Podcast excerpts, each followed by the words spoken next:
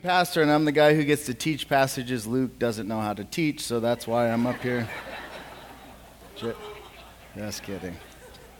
As you can see, that's a fun passage. We've got a thing that if you're a churchy type person, you've seen. Guy rides into town on a donkey, and then you've got this weird thing, a tree, and then that same guy curses that tree, it dies, and then he goes into temple and cleanses.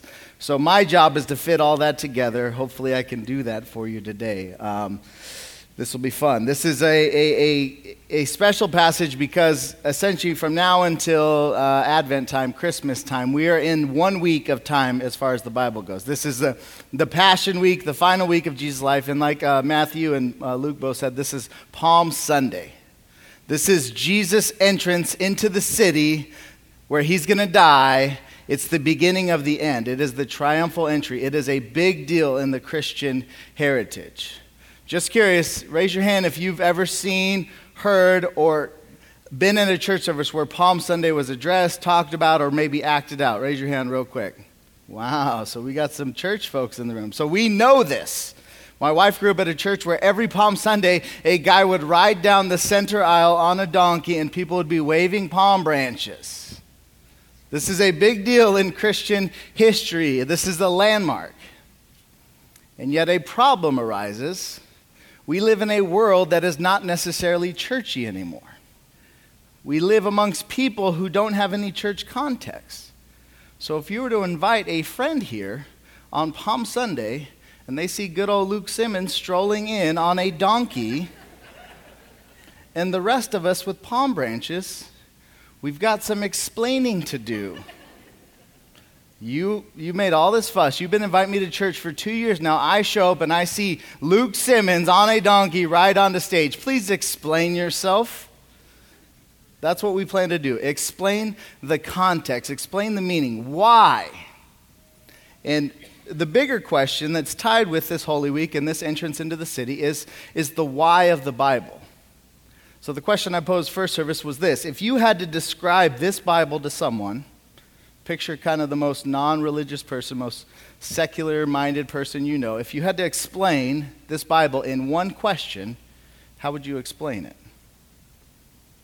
Not, not, not like a, a, a main sentence, but a question. Meaning, do you know what, in essence, this Bible, this book, this story is being boiled down to as far as a problem or a question it's addressing? I think most people don't. They have an idea of a loving God who basically wants to bless them and give them lots of stuff and give them a really long, comfortable life with lots of blessings and lots of abundance and lots of kids who get basically repeat the process and live long, comfortable lives. And then we die and then we go off to heaven, which is just a notch above this earth, and we get to enjoy the same sort of thing in heaven as we did down here. But that's not the point of the Bible. It's not the point of history this Bible is answering one question. And I know that to be true because I've read the beginning and I've read the end. The beginning starts like this In the beginning, there was God, and then poof, he created. And the pinnacle of his creation is man, Adam. In the pinnacle of this creation moment is God and man in a garden together. Adam, Eve, and God living together in perfect harmony in a garden. And then if you read the end of it, Revelation 21 22 describes the end of all this. And Revelation 22 says this the way God's going to kickstart the new heavens and the new earth. Everything gets renewed, and then the new Jerusalem comes down, the heavenly city, the capital city of eternity comes down, and it says this But there is no longer need for a temple, which we'll see in this passage, because Jesus Christ, God, is the temple, and he is amongst his people. A garden man in God, a city man in God, yet in the middle, it's not that pretty. It's ugly. Bible calls it sin. It's evil. It's distorted. It's broken. So the question that the Bible is asking, and the question that I want to get to as we look at this very familiar passage, if you're a church person, is how does a holy God live amongst unholy people? That's at the heart of the Bible. That is the question God is answering. That is what he's addressing in this book. Your prosperity and your comfort and your life and your kids and your job, all that plays a, a minor tangent role in the big picture of how does a holy, majestic, perfect God come down and live amongst sinful, unholy people like you and I.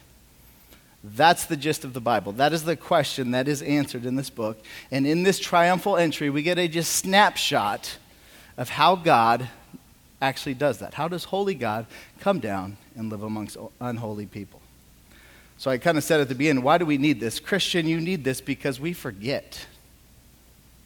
We forget that at the core of our existence is a longing and a desire to be in complete union with God. So we need to be reminded that this whole history, this whole universe, the story from beginning to end is about God coming down to live amongst us because we forget that it's about our reconciled relationship with God. And the other one I alluded to with our non Christian friends in our growingly uh, biblical illiterate culture. If we had donkey boys stroll in, we have to explain what all this means. We live in a culture that does not know Israel, does not know Sinai, does not know the Ten Commandments, doesn't know Genesis, doesn't believe in Adam, doesn't get the church, doesn't understand the Holy Spirit, does not get all of this. And if you show up and your answer to the world's problems is a guy on a donkey, you've got to unpack it for people to understand. And that's what I hope to. The context matters. A guy on a donkey is not the end of the story. A guy on the donkey is a picture of the bigger story that God has been writing from eternity past until now. So that's what we're doing. There's, there's four things we're going to cover in this passage, and they're all based off this truth. Only Jesus can provide what is necessary for God and man to be reconciled. Only Jesus. And there's four things I see in this passage. Jesus is the only one who can provide the reconciliation that must happen between God and us. We're going to see Jesus' plan here in a second. We're going to see Jesus' humility. We're going to see Jesus' justice or his righteousness. And I forget the last one. We're going to see Jesus' power. Those are the four things we're going to see today. All showing us how God and man are reconciled. So that's what we're doing. 25 verses to do it. We're going to cover lots of random stuff that maybe most of us don't get, but I think we'll understand at the end. So let's go to Mark 11 there. Luke just read it. Verse 1. Let's set the stage.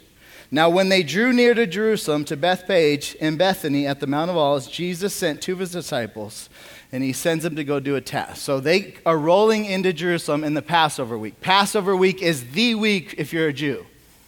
It's, it looks back to when they were under Egyptian slavery, and the way they got out is God said, "We're going to do." They did all these kind of curses against the Egyptian Pharaoh and the people who wouldn't let, go, let them go. And the last one was at Passover. Take blood from an innocent lamb, wipe it on your door if you're a Jew, and if I see blood on the door, I will pass over your house. And it's been celebrated every year since. And they are rolling into town, and it is Passover week. They say Jerusalem at this point had 40, 50,000 folks, but during Passover, it would get six times as big, if not more. So they are coming in this picture Glendale when the Super Bowl was in town. They are coming into a city where lots of strangers, lots of foreigners, lots of religious people, lots of curious people are busting at the seams to see what's going to go down here at the Passover. And then you've got the added intrigue of this Jesus guy. Did you hear about that one guy?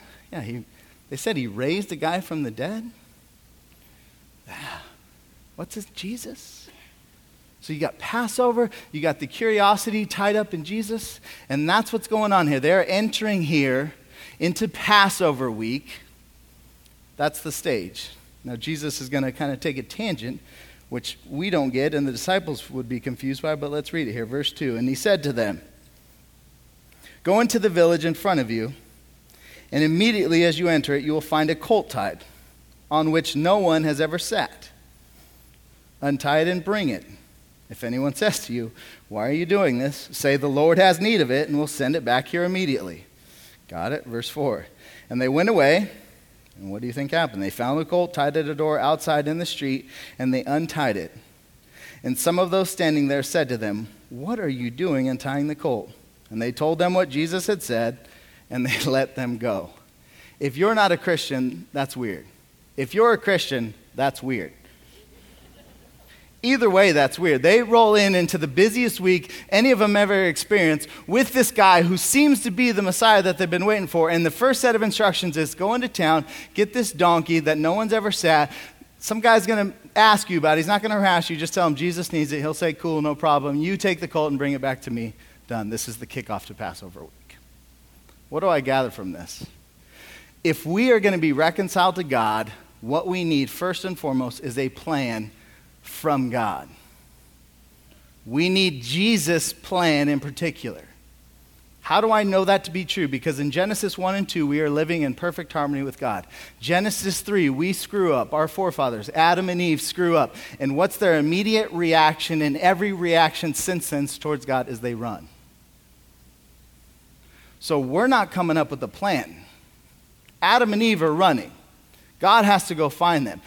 Josh is running when he comes in this earth because I have guilt, shame, and fear and all this anxiety built up in me when I actually think about a holy God. So, from the beginning, here's what humanity does in their relationship with God they run. Like, that's, how do you know that to be true? Because if you asked how many religions are there in the world, there would be a big number we could give.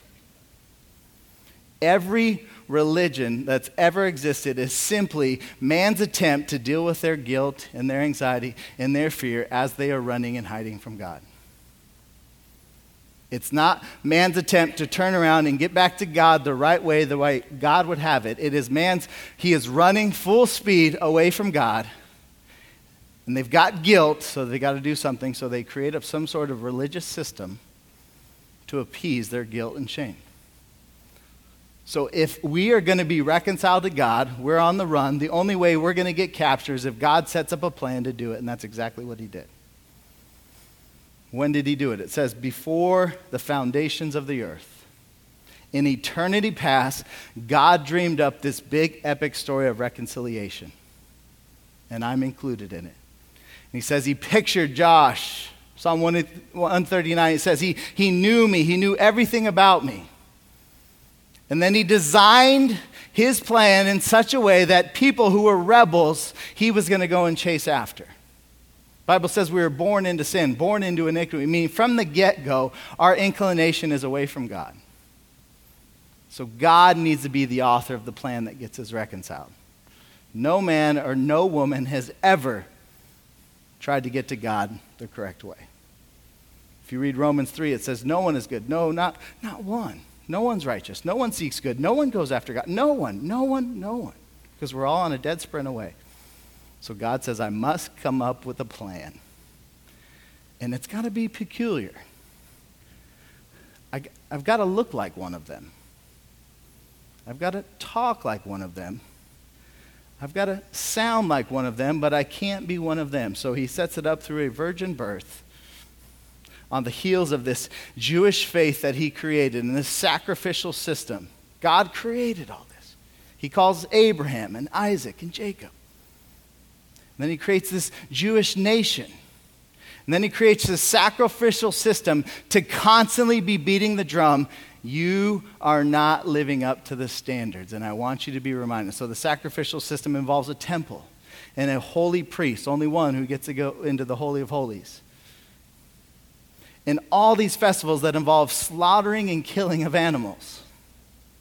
So that his people, his Jewish people, his chosen race, are constantly reminded my life is not stacking up. And they're reminded when they show up to have to sacrifice another goat. You know, all along, there's these whispers along the way of this lamb that's going to be different, of this lamb that's going to end this system of this king who's going to reign forever. Turns out to be the same guy, Jesus, born of a virgin, unblemished by human birth, yet born of a human. Then we see that here with the colt. And then he rides into a colt that's never been touched before. I don't know horses. I'm not a cowboy. Wish I was. But a cowboy after the first service said, You don't ride an unbroken colt, sir.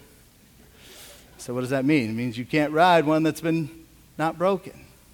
And Jesus is just again showing, I'm going to look exactly like you humans, but I am going to be unblemished by this filth that is your sin.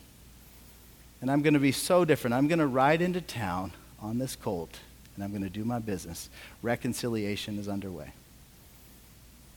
So if, if you're figuring out this faith thing, I'll, I'll give you an easy thing to do.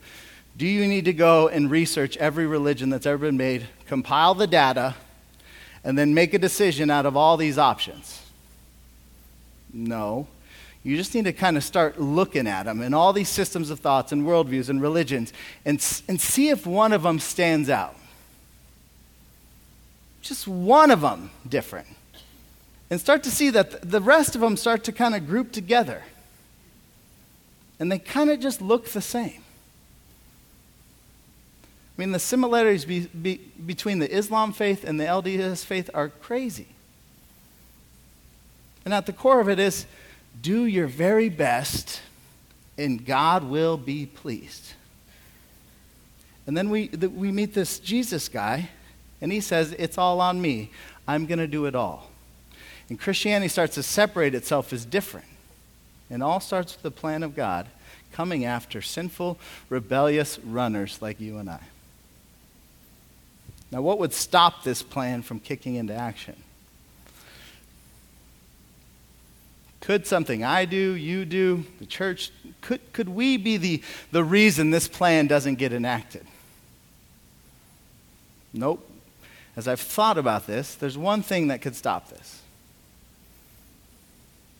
This plan needs one guy who's perfect and also human, who's glorious and also willing to go low. If Jesus does not want to be humble, this plan never gets enacted. So the next thing we're going to see in this passage here is what we need is Jesus' humility. We see it here. Jesus' humility. Why do I say that? This plan is amazing. It involves a Jewish nation, a, start with Abraham, God promising to bless all the nations through this lineage, through Abraham, through the seed of Abraham. What's going to stop it? Oh, one thing. Here's, here's what's going to kick all this into motion Jesus, you've got to be born in a barn. And you've got to live with these 12 idiots for three and a half years.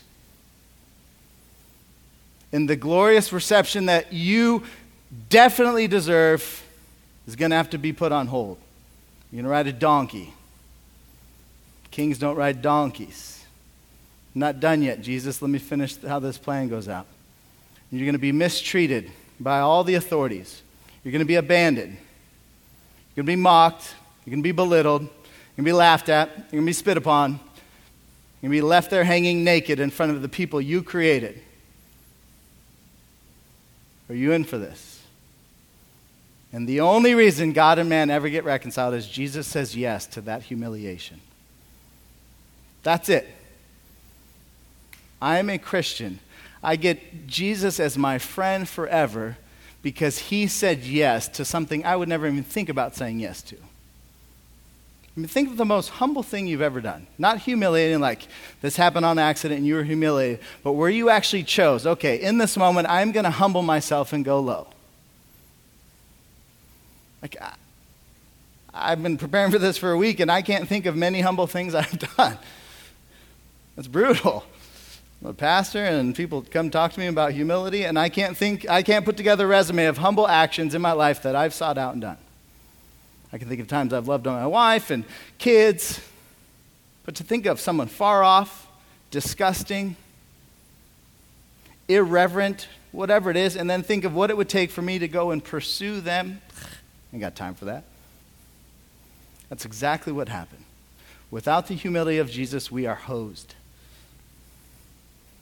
We are left with a glorious, just God who is looking at a condemned bunch of people who deserve his judgment unless Jesus kicks in, comes down in humility.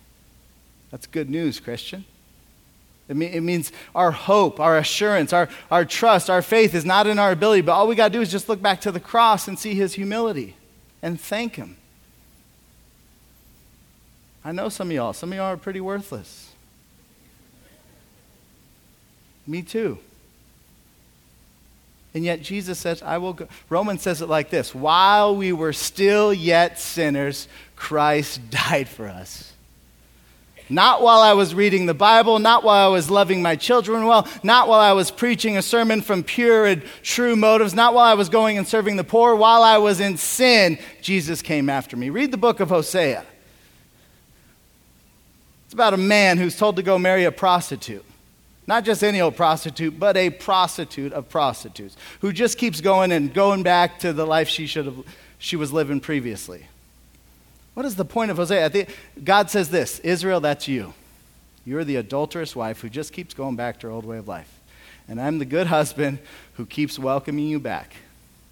You were just with another man. I open the door for you. I have a meal prepared for you. I rub your feet. I help you into bed. I tuck you in. And you go and do it again. That's my translation, but that's essentially the book. Jesus' humility is the key that unlocks this reconciliation process. On a donkey, he rolls into town, just proving again that he is the humble servant sent from God to reconcile man to himself. Now, we get to this weird section, so we're going to go to verse 12 now. I say it's weird because it is weird. It's about a tree that was killed by Jesus and then about a church service that Jesus just ruined. How does all this fit together?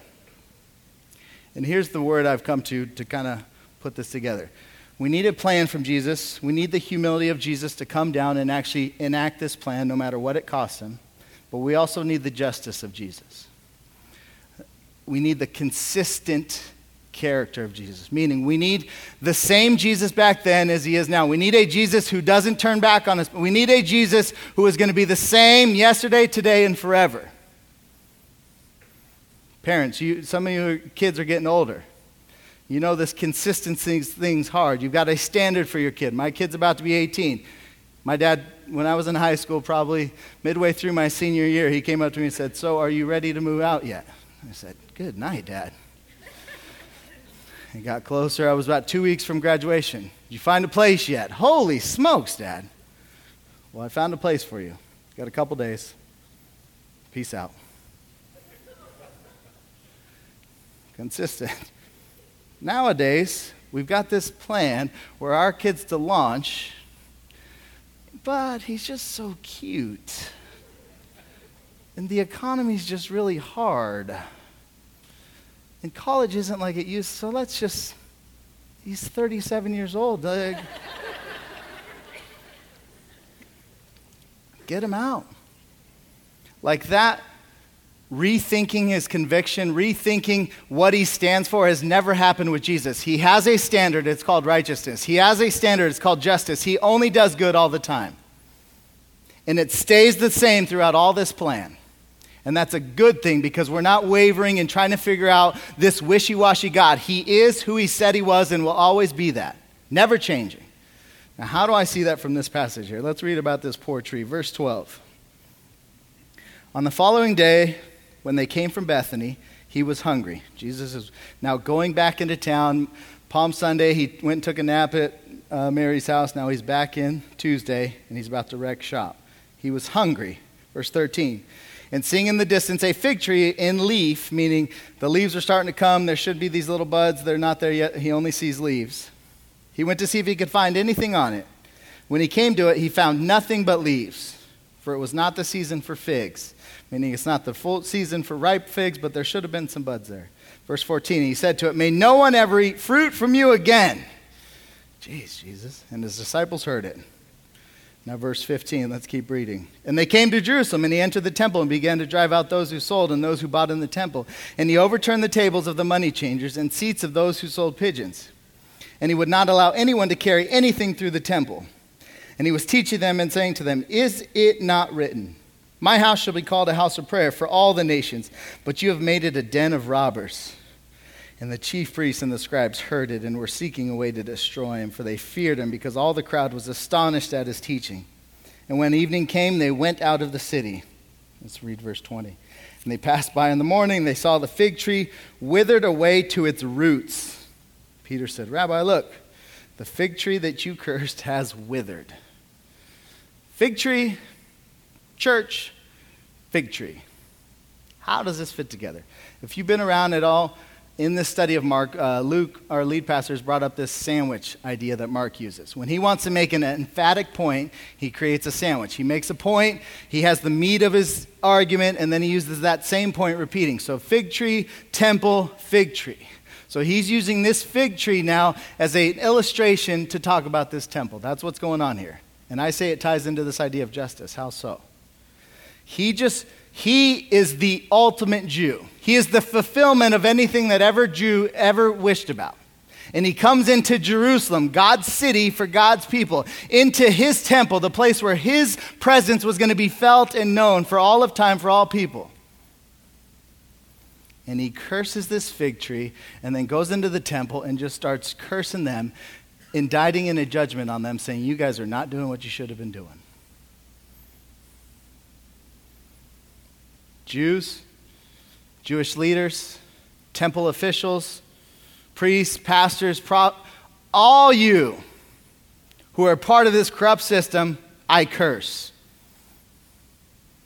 And the picture is this dead tree that Peter and the boys get to see. Wow, he's serious. Why? Simple. What does God require of us? Like, if you wanted, someone really wanted to get serious about what it means to come to Jesus, what does God require of us? He repeats this theme throughout the Bible. He narrows it down to two things to make it simple for us love God with everything you have, all that you have, all the time, and love your neighbor as yourself perfectly all the time, no matter what your neighbor looks like, smells like, acts like, or treats you like. Easy. Like I just saw this thing on Instagram. We guys saw the James Harrison. See if any guys are paying. James Harrison, Steelers. He's a linebacker. So good. But he had this Instagram post. He has got these two young sons, and they came home with participation trophies. And his Instagram post was saying, What a joke. These boys haven't produced anything. No boy mine is going to get a participation trophy. You've got to do something to get something. And all the men are like, Amen. And all the moms are like, But he's my sweet little boy. What does God require? Is God in the business of just passing out participation trophies to anyone who's ever born? Participation. You're good. Participation. You're good. Austin, participation. You're good. The idea of that sounds good until you start to kind of. So, does Hitler get a participation? Well, no, not him. Okay, so there's some rules to how you want to hand out this trophy. Okay, let's talk about those rules then. Love God with everything and love your neighbor as yourself all the time, no matter what. That's what God requires. That's what He's always required from the beginning till the end. He will require that. And He goes after the Jewish nation because they are supposed to be the light on a hill. They are supposed to be the place that all the nations come to to meet God. Israel is supposed to be the most perfect picture of loving God in complete devotion and going towards your neighbors in complete devotion and love and care and mercy. And they punted on their responsibility. And all these nations that are showing up to meet Yahweh, the true God, have to go through this goofy system of exchanging their currency for other, and they're being, criminal, they're being treated inappropriately, they're being cheated, lied to. Israel. Love God, love your neighbor perfectly. You fail, curse. Look at that tree. That's your ending. You're done. Now, how does the justice of God get us to a point where God and man can be reconciled? Because that sounds impossible to me. How, how does the perfection of God, the complete righteousness of God, get us to a point where God and man can be reconciled. That seems like the barrier. It kind of is. So it leads me to my last point. The only other thing we need for God and man to be reconciled is the power of Jesus. Meaning, we get to a point where we have run out of resources, run out of morality, run out of things that we can look to in ourselves where God would be pleased. We have nothing, we are powerless. The Bible says we are weak. In our weakness, He is made strong. When we get to the point where we have nothing, God's power can kick in and kick in then only. But don't miss what his power is used for in this passage. This is the first time a miracle of Jesus is used in a destructive way. He's been raising people from the dead, raising kids, curing stuff, casting out demons. Uh, he's just been taking care of us. And now we get to this point, and this poor fig tree, poor little fig tree, sweet loving Jesus on a donkey. And he curses and destroys a fig tree like that, down to the roots. His power is going to be used one of two ways in the lives of us as individuals, as a church, as a nation, as we see here with Israel. Either it's going to come in judgment and he's going to judge you, judge us, judge Israel for not doing what they're supposed to be doing, producing fruit, fruit that it looks like love for God and love for neighbor. If it's not there, judgment is coming. We can get cute about Jesus, and Jesus is just a good old dude. He just destroyed a tree with his words as a picture to anyone who would have ears to hear that he will destroy anything that is a barrier between him, makes a barrier between people and God.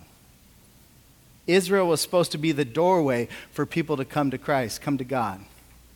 And they'd become a barrier. And God will destroy anything in our lives that is a barrier between us and Him. Hell exists because we like to hold on to our barriers. Judgment is here. God's power is seen here. But there's good news. Let's keep reading. Verse 22 there's another way God's power can be used. We end on this one. Verse 22. And Jesus answered them. So again, the, Peter's like, wow, the tree is dead. And Jesus totally changes scenes, changes the conversation, and gets to the heart of how I want to end here. Jesus, this he responds. Verse 22. And Jesus answered them, Have faith in God. Truly I say to you, whoever says to this mountain, Be taken up and thrown into the sea, and does not doubt in his heart, but believes that what he says will come to pass, it will be done for him. Therefore I tell you, whatever you ask in prayer, believe that you have received it and will be yours. And whenever you stand praying, forgive if you have anything against anyone, so that your Father also who is in heaven may forgive you your trespass. What a turn of events! Tree cursed, temple cursed Peter's like, wow, what's going on here? Jesus says, have faith in God. The disciples up to this point have been walking with Jesus, doing life with Jesus. Any issue that ever arose, Jesus solved for them. But we're in the last week. We're getting close to the end. Jesus is going to go away.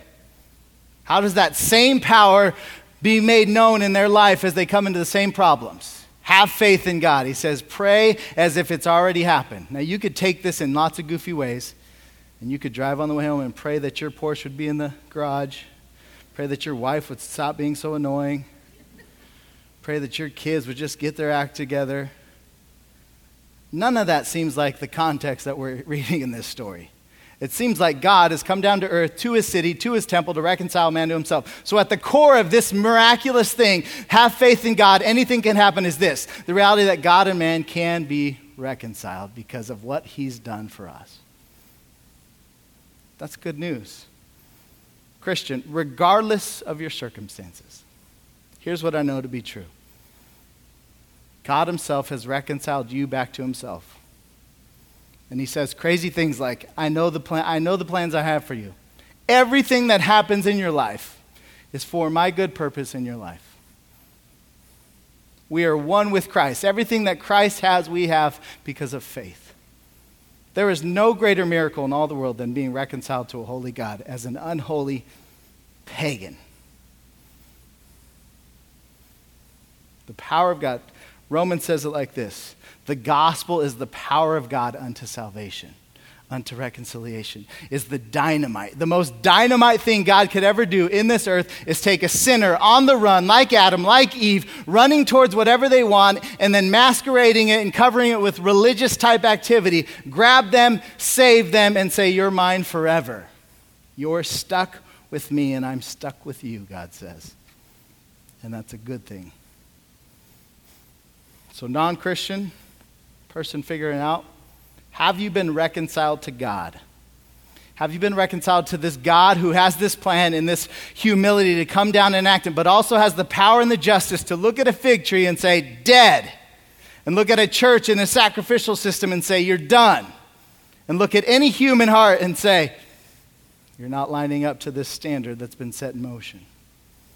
Have you been reconciled to God? God's plan is this put your faith in God, put your trust in Jesus. His life is better than your life. His death covers all the sin that you'll ever commit or think about committing. Trust in Him to be your substitute. Switch places. Be reconciled. Do that. Now, Christian, we take anything from this?